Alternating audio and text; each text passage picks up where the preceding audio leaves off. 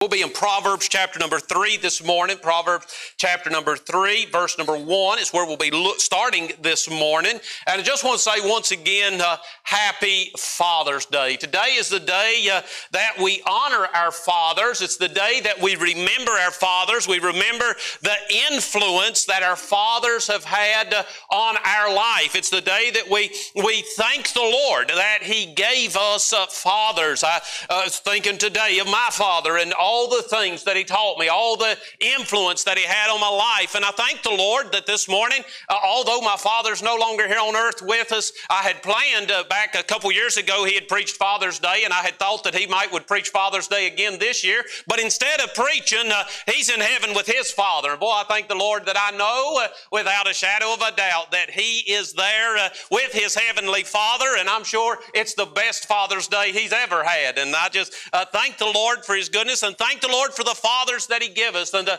the influence they have on us and the things uh, that they teach us. This morning, we're going to be kind of looking at that thought of things that dads uh, uh, can teach us. We're going to look at the thought of a father's uh, law, a father's uh, law, or the law of a father. Now, I was doing a little bit of looking, you know, just to see, uh, you know, if there was some ideas about this, and I came up with some dad laws. Now, there's some certain dad laws that uh, uh, all dads seem to have. You know, uh, one of the dad laws that's probably you've either seen it in your home or definitely in someone else's home is that nobody sits uh, in dad's chair. Somewhere in the house uh, is a chair that is dad's chair, uh, and it goes without saying if somebody is sitting in that chair and dad walks in the room, he don't even have to say nothing nothing. They just get up and get out because that is dad's chair. That's dad's law. That's where he sits when he's sitting down. Another dad law is if a dad ties something on a truck, if he's getting ready to haul something and he ties something on that truck, it is dad's law that before he can get in the truck and drive away, he has to declare that isn't going anywhere. That's just a dad law. I mean, he has to let everybody know that that is uh, secure. A lot of dads go by this law that they have to arrive early at every event, everywhere, to miss the rush. It is strictly prohibited for a dad to arrive anywhere during the rush. I mean, this is just a dad law, you know. Uh, another thing is that dads have to be able to fix everything, whether you know how to fix it or not. You have to know, dads fix everything. Everything has to be fixed. And so I'm helping you with that with this toolbox that I've got for you today. I've got you a little toolkit over there to help you fix everything. Anything that can come to you that is a problem, if you've been struggling with this area of fixing things, this toolkit will take care of it. Inside your toolkit is a roll of duct tape and a, a can of WD 40. So, y'all are equipped now. You can fix anything that comes your way. And in case you're unfamiliar with duct tape and WD 40, I do have an instruction manual in there on how to use WD 40 and duct tape, and you will be set on uh, keeping up with this dad law of how to fix everything. And boy, I'm telling you, we could go on and on and on on things that, you know, seem to be uh, specific to dads, things that we laugh about and things that joke about. But this morning, I want to look at a little more serious aspect of dad's law.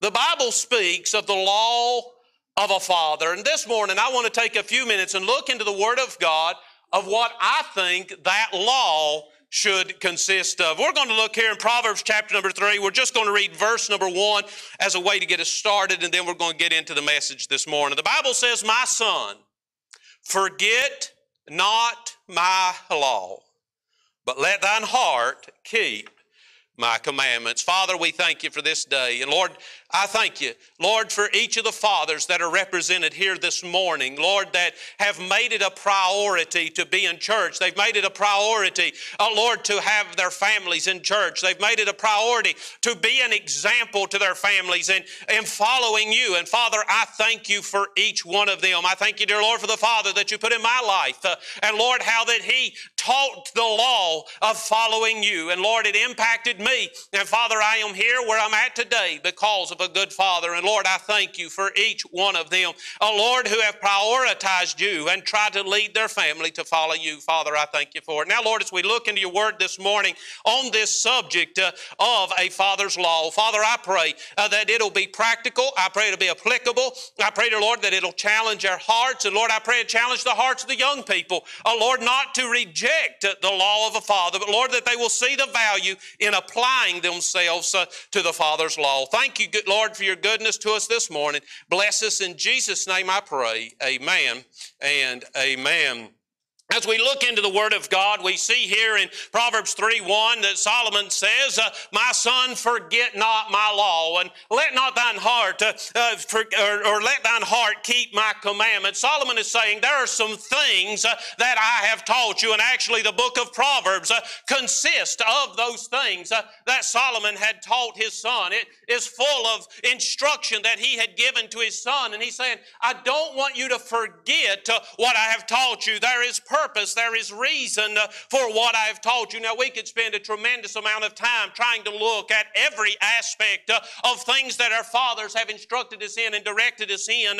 But this morning, I want to just look at a few things that I think we should find in the law of every father. Some things that every father ought to be teaching, and some things that if fathers are teaching them, that young people should be listening to and applying themselves to. The first thing that I believe we should find in the law of a father uh, is reliable instruction. Reliable instruction. Now, I say reliable because uh, there is a lot of instruction uh, that people are sharing nowadays uh, that isn't necessarily reliable. It is opinions, uh, it is thoughts, it is ideas, uh, but it is not uh, instruction that can be relied on. I think that every father's law should be filled with reliable, or you could say, foundational instruction, just a basis uh, of instruction uh, that young people can apply themselves to and followed after. Now, as I thought about where we find this reliable instruction, I believe that first of all, uh, all instruction that a father gives to his children should be Bible based. All instruction uh, should be Bible based. Now you say, well, Pastor John, uh, every situation, everything that we encounter is not found specifically in the Word of God. And that is true, Miss Emma. Every instruction is not found specifically in the Word of God. And so many times uh, uh, you say, How do I base all my instruction on the Word of God? Well, the way that we base all our instruction on the Word of God is the Bible is full of principles, uh, the Bible is full of applications, uh, the Bible is full of things that we can take and say, Here is a situation. What does the Bible have to say in regards to that situation? Then we can build uh, our, our opinion uh, on the principles of the Word of God. And therefore, all instruction that a father gives uh, is uh, Bible based. The Bible is the source uh, of all true wisdom uh, and understanding. The Bible is the source uh, where we find uh, all true understanding. The Bible was given us to us by God, who is our Creator. Therefore, He understands us and our needs and our situations better than anyone else. The Bible was given to us as a resource course, to direct us definitely to eternal life, but also to instruct us uh, as we live in this temporal life. Every aspect of our life uh, should be based uh, on the truths uh, and the principles of the Word of God. Some of you may still have this. It used to be very common. It seems to be less common in our day, but it used to be very common in homes uh, to find laying on the table a very large copy of the Word of God, and we referred to it as a family Bible. And it laid there as a symbol that this home is operated according to this book. This book is the guide for everything that we do here. This book is the instruction, and this home operates according to this book. But boy, I'm telling you, more and more and more, the Bible has left the center of the home, and the Bible has been placed on a shelf in the home, and it's only referred to whenever we find ourselves ourselves in dire circumstances. Uh, if we want to give a good, uh, reliable instruction, uh, we need to bring the Bible back to the center of our lives and everything we do be done according to the Word of God. Not only should all instruction be Bible based, but I believe there's two types of instruction a father can give. Once we understand it must be Bible based, there's two types of instruction we can give. The first type of instruction we can give is what I'm calling tested and proven. Tested and proven. There are some things that I have done, and I know that it is so because I have experienced it. There was a young man who was looking through his mother's Bible, and as he was looking through his mother's Bible, he kept coming across verses, and in the margin was written the letters T P. And all through her Bible, he was finding the letters T, P. And he finally said, Mother, what, do, what does this mean? It's all through your Bible. She said, Oh, those are verses that I've tested and proven. Those are verses that I have tried out and they worked just like God said that they would. And so there are some principles uh, that I can share with my children uh, that I can say, This is something that I have experienced. Uh, this is something that I have seen. And I am telling you from my experience, this is what works. Uh, it has been tested uh, and proven. But none of us are ever going to experience everything. No way that we can ever test and try every situation in life. Every one of us go through different courses of life. And so there may be some things that we have experienced uh, and that we can speak from experience about. There's other things, perhaps, that we've only heard about. So whenever we come to those things, here's the type of instruction we can give there. We can give that which we have received and have repeated. This instruction is received and repeated. What am I talking about? Well, this is something that I have received from a notable, reliable source, and I am passing it on to my children. There's times that my children will ask me a question. Brother Ted, I'll say, I don't know. But my dad always said, I've never been experienced that. I've never had to deal with that, uh, but my dad did. And this is what my dad said about that. This is the instruction I received from him, and I am repeating it to you. I am passing on the knowledge that I have received. Uh, Paul told Timothy in 2 Timothy chapter 2 and verse 2, he said, And the things uh, that thou hast heard of me among many witnesses, the same commit thou to faithful men who shall be able to teach others also. This is passing passing on good information.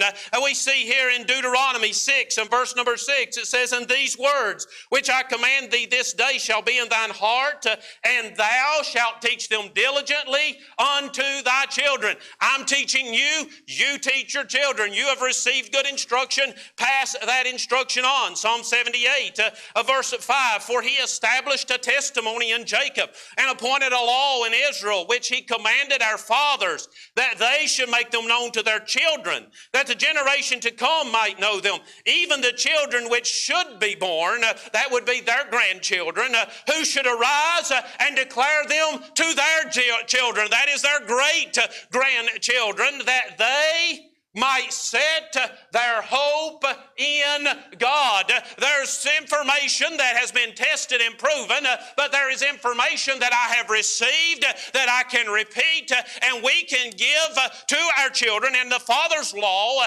a basis of reliable instruction reliable instruction. In addition to reliable instruction, I believe a father's law should also consist of some resolute or you could say guiding principles. There ought to be some principles that a father teaches that guide a child and later an adult's life. It guides the way that they go through life. And they need to be principles that are resolute. Uh, principles that the Father teaches, these uh, are non negotiables. Uh, these are something that directs you wherever you go, whatever you do, whatever avenue of life you pursue. These uh, are some principles. Uh, uh, these are principles that I believe will guide their actions in every situation. Now, we could look at many, many, many principles. But I just want to look at four this morning that I believe no matter who you are, what line of work you're in, uh, where you wind up in the world, uh, these are four principles that I believe every father ought to teach to their children that will help them be people who make it through life. Uh, uh the first thing that I, that I want to look at, the first principle that I think every father should teach, is that of honesty. I think every father should teach his children the importance of honesty. He ought to teach his children that honesty uh, is uh, prime. It is the most important thing. In Proverbs 12 and verse number 17, it says, He that speaketh truth uh, showeth forth righteousness. In 2 Corinthians 8 and verse number 21, it says, providing for honest things, not only in the sight of the Lord, but also in the sight of men. In Romans 12 and verse number 17, it says, provide things honest in the sight of all men. In Ephesians 4 and verse number 25, it says, wherefore putting away lying, speak every man truth with his neighbor. Thomas Jefferson said, said that honesty is the first chapter uh, in the book of gaining wisdom. Uh, honesty uh, is a principal thing. I believe that every father should ingrain in his children the importance of honesty in word and in deed. A father should teach his children the importance of being honest in all things. As a parent, it's always been my practice to reward honesty rather than demanding honesty. I have seen some in raising children who would demand honesty, and then whenever they would get the honesty, uh, they would they would uh, punish the child and cause the child to not want to be honest.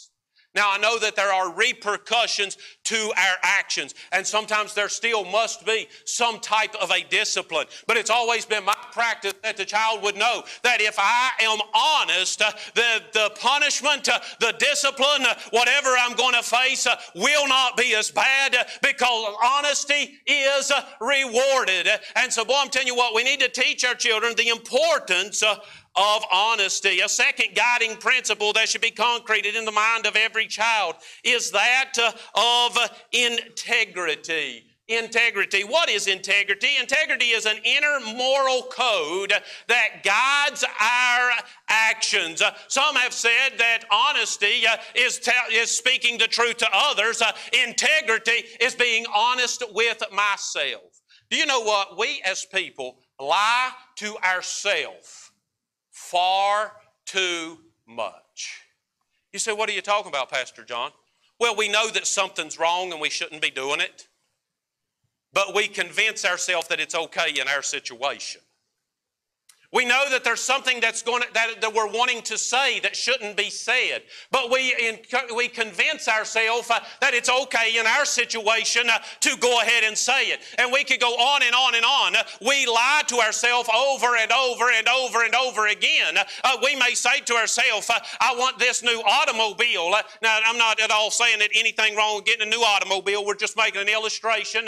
you say, I want this new automobile. and then you say to yourself, but there's nothing wrong with the automobile I have. And then you say, but I really want that automobile. And so you begin to convince yourself uh, of reasons why you need the new automobile and reasons why you don't need the old automobile when the truth is, there's nothing wrong with the old automobile. And I'm not saying that that's a moral situation at all. I'm just saying there are many, many, many situations where we lie to ourselves so that we can do what we want to do. We have a conscience that is guiding us uh, and directing us through life. And so, even within ourselves, we have to quiet that consciousness by lying to ourselves so that we can do whatever it is that we want to do. Integrity doesn't lie to himself. Integrity is a moral code that we do what is right, regardless of the situations, regardless of the circumstances, we do what is right. I believe that every father should instill in his children the ability to be honest with ourselves, instill an inner moral code that guides our actions and decisions. The third principle fathers should teach their children, and this is one that I believe is seriously lacking in many areas in our day, and that is one of moderation. Moderation. Melissa and I had a rule when we first started raising our children that our children would not be allowed to be obsessed with anything except Jesus that they could have interest, they could have things they enjoyed, uh, they could have things that they liked to do, but if it began taking over their life, uh, then they would have to cut it out or cut back on it. Not allowed to be obsessed with anything. We love to hunt and fish. Uh, I mean, myself and my boys, we love to hunt and fish, but if hunting and fishing starts taking away from more important things like our responsibilities at work or our faithfulness to church or our promises that we have made to other people, then hunting and fishing fishing has become an obsession. It's beginning to control our life, uh, and, and, we don't do that anymore. And we applied this oh many, many, many areas. Uh, uh, we have, uh, uh, you know, uh, folks love to play their video games, and our children had a few video games. I mean, we had an outdated gaming system and about five outdated games, but they did have some video games, you know, and they would sit down to play their video games, and there was always a time limit. you can only play it for so long, then you turn that thing off and you get outside. If it's raining outside, outside, then you find something to do inside. But we've taught moderation. Uh, you have to teach moderation when you sit down at the meal table. Uh, there is a thing of moderation. Uh, and so we teach uh, moderation. I think it's a principle that ought to be a part uh, of every father's law. Philippians 4 5 uh, says, Let your moderation be known to all men. Moderation, if you look the word up, it has the meaning of temperance, self control, personal restraint, a balanced life, avoiding extremes or excesses. Here's the secret to moderation learning to be content. The Bible says that godliness with contentment is great gain. And do you know, it's just a little bit of a rabbit trail. I'll try to just run him for a second most of the struggles that our world that we see around us uh, is having uh, is because they are not content with what they have uh, and they are chasing chasing chasing everything they can find because they're not content. If you learn to be content with what god has given you and you learn to love god i'm telling you what you can live a stress free life Whenever you learn contentment and satisfaction in life, you've learned moderation. Moderation can be described as applying yourself uh, to that which matters and restraining yourself from that which is harmful. An example we could make, and an area that I, I fell at as well, is this. Whenever we speak of applying ourselves to that which matters and restraining ourselves from that which hurts, whenever you sit down in front of that cake and ice cream, you know that that cake and ice cream is going to hurt. I mean, not at first, later on. Moderation says I need to restrain myself here. But if you do dive in and you eat the cake and ice cream, uh, moderation says uh, I'm going to have to burn those calories off. Uh, that is applying myself uh, to that which matters, getting up and running around the block a couple times and trying to burn those calories off. But you know what we oftentimes tend to do uh, is we l- allow ourselves to indulge uh, in the things that are harmful and we don't apply ourselves to the things that matter. you know, we look at our Bible reading, and boy, I'm telling you what, the devil fights you. I'm telling you, the devil doesn't want you to get into his word. And I, I work and work and try and try to get into his word more and more and more. I feel as a minister of God's word, I ought to be just completely saturated with God's word. And I try and try to get into his word. But boy, I'm telling you what, it's so much easier just to watch TV, isn't it?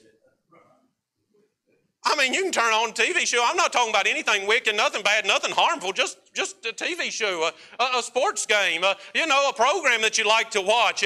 And you can sit and watch a program, and you all know this true. I'm not trying to condemn anybody. This is where we all live.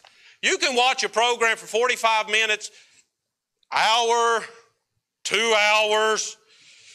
We're not going any farther.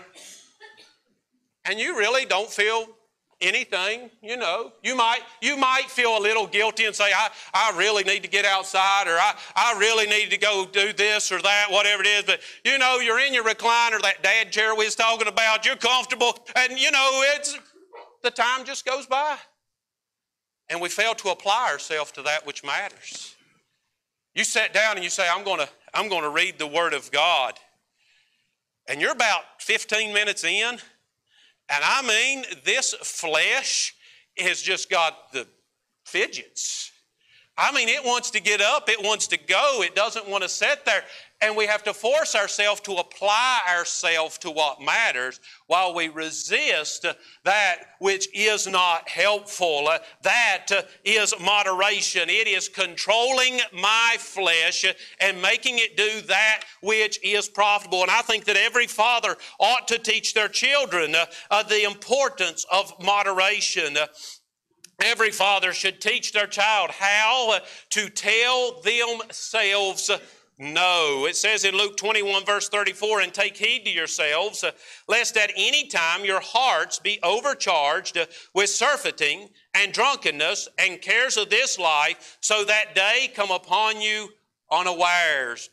Galatians 5 lists temperance uh, as a fruit uh, of the Spirit. Second Peter says that we are to add to our faith uh, temperance, which is the same as moderation. Proverbs 25 and verse number 28 says, He that hath no control over his own spirit is like a city that is broken down and without walls. I think that every father should teach the principle of moderation. Every father uh, should also include the principle of diligence the principle of diligence, applying ourselves uh, to the task at hand. And boy, I'm telling you, don't want to run rabbit trails, uh, but you talk to any employer, and they'll tell you these phrases. They've been saying it for since I was a kid. Good help is hard to find. I'm telling you what, finding someone who is diligent, who will apply themselves, uh, who will put their hand to the task and work hard is something that is greatly lacking, and it's something that fathers ought to be teaching their children uh, to be diligent. Ecclesiastes 9:10 says, Whatsoever thy hand findeth to do, do it with thy might. Colossians 3:23 says, "And whatsoever ye do, do it heartily as to the Lord and not unto men." Be a person that will work. That is something, boy, I'm telling you what, when I was just a little guy, all the way up till I was an adult, my dad would tell me, he'd say, son, a man that won't work is sorry a dog. He shouldn't eat. You shouldn't give him any food. A man needs to be a man that'll work. And I mean, mean, he ingrained it in my mind over and over and over again. I would go, he'd say, son, need you go over there and get me that board or that hammer or whatever it is. I'd go get it and I come walking back. You know how kids are. They come walking back. He'd say, run, boy, run, run. I'd run over there and hand it to him. I say, What's the hurry? He said, When somebody's waiting on you, you don't waste their time. You get there and you give them what needs to be. And boy, he hammered it and hammered it and hammered it into me. I become an adult and took a, a public job and began working for somebody. I'd get home, be sitting at the dinner table eating my dinner. He'd say, Son, did you make any money for your boss today? I, I, don't know if I made any money for my boss. Well, he's paying you to make him money. If you ain't making him money, he's wasting money on you. You need to work harder tomorrow. I mean, I mean, he just preached and preached and preached to me. Diligence. And you know what? If fathers taught their children to be diligent, maybe employers wouldn't have to say, good help's hard to find. Diligence, diligence, diligence. The law of a father, the law of a father should also teach children to have a respectable character, a respectable character, and we'll, we'll hurry here. There's three character traits that I believe every person should possess, and I think a father should teach this. Number one, a person should have clean hands. Clean hands. Proverbs 20, or Psalms 24 and verse number 3 says, Who shall ascend into the hill of the Lord? Or who shall stand in his holy place.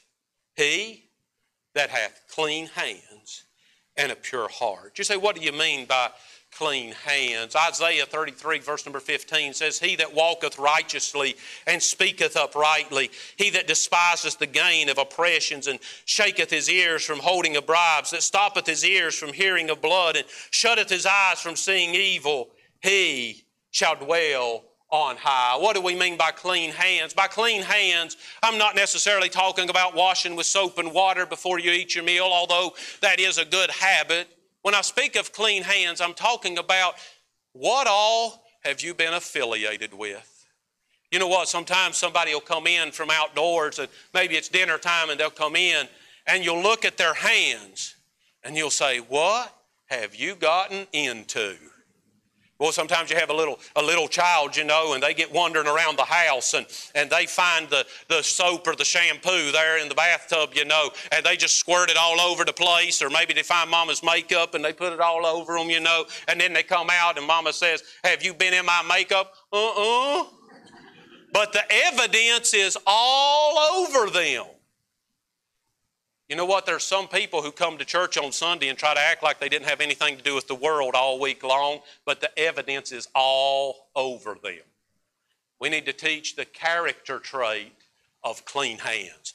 Keep thyself unspotted from the world.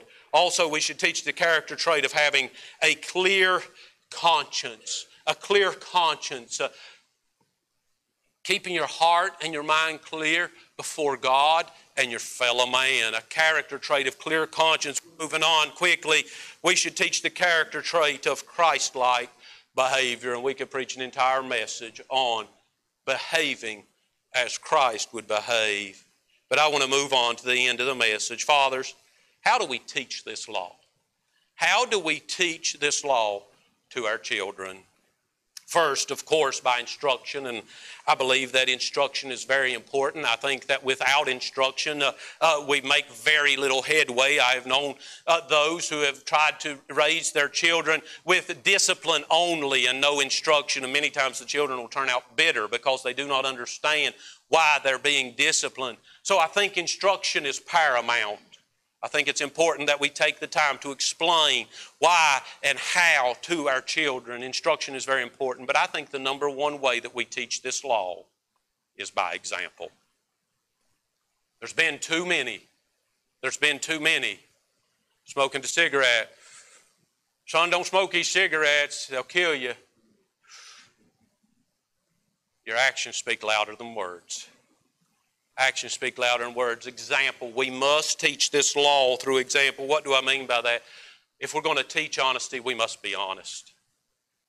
If we're going to have the principles of diligence and, and, and honesty and and these things that we talked about, if we're going to uh, teach these principles, these principles must be evident in our life. Uh, if we're going to teach our children to practice moderation, uh, they need to see moderation in our life. Uh, if we're going to teach our children uh, the importance of reading God's Word uh, over watching television, they need to see it being practiced in our life. example is the number one teacher. We need to have an example. We need to live an example that they can replicate uh, that is worth replicating. Uh, you know what? Your children will do uh, what you do. They will become who you are. Now, when they become teenagers, they'll swear up and down that they want to be nothing like you and that they're going to do life completely different than you do. But just, just wait, okay? Give them about 10, 15 years, they'll be just like you. They'll forget all them ideas and realize you did know what you were doing.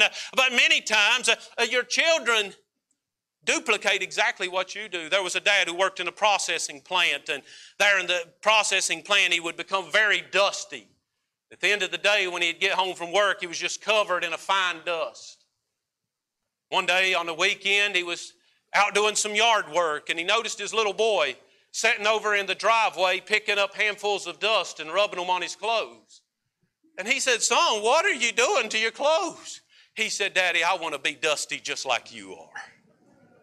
You know what? If they'll if they will copy us in the way we get dirty at work, they will copy everything we do.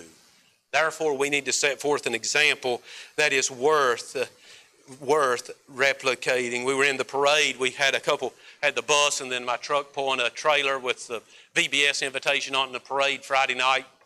And I let Emma sit on my lap and drive in the parade, you know. And so she, here she is driving the truck, thinks she's driving. But, uh, and so we got there and I'm like, we need to blow the horn. And she just looked at me. She didn't know what it meant to blow the horn. And so I pointed at the steering wheel and I said, blow the horn. And she just looked at me. She didn't know how to blow the horn. I said, like this. and I blew the horn. You know what? It clicked. And she blew the horn and blew the horn and blew the horn all parade long. The instruction was good, but the example was better. If we're going to teach our children our law, we need to give an example. They need to see us showing them what it is we are telling them to do. Paul told Timothy, Be thou an example. I thank the Lord this morning that we have a group of fathers who are examples. Fathers who have lived a life before their children. They have been faithful to serve the Lord and love the Lord. But you know what? I challenge you this morning continue continue be an example. But then the main invitation this morning, I'll say to the children, whether grown children or children still at home, don't forget the law of your Father. I imagine any person here whose father has gone to be with the Lord would bear witness that there are many times when they wish they could call dad and say, Dad, what should I do here? Dad, how should I do this? Dad, how would you handle that? Dad, what is your thought here? You see, the older you get, the more valuable you realize your father's law was. But boy, I'm telling you what, sometimes you go through a stage in life when you feel like dad just don't know. Solomon said, My son, forget not my law. It'll save you, it'll help you, it'll carry you. Forget not my law. Men, don't be discouraged. Continue being a good example. Continue living the way that you know God would have you live. Continue being faithful. Let that child see in you a consistency and a faithfulness and an example of godliness that even if they do reject their, your law, it will be a, a constant reminder of what they ought to be doing. I appreciate each and every one of you here this morning. Let's all stand to our feet. Miss Debbie, come to the piano. If the Lord spoke to your heart this morning, either about applying yourself to your Father's law, or if as a father the Lord has spoke to you about the importance of remaining faithful and continuing to be a good example and continuing to let your children see Christ in you, whatever it is, if the Lord spoke to your heart, Miss Debbie, play on the piano, you come.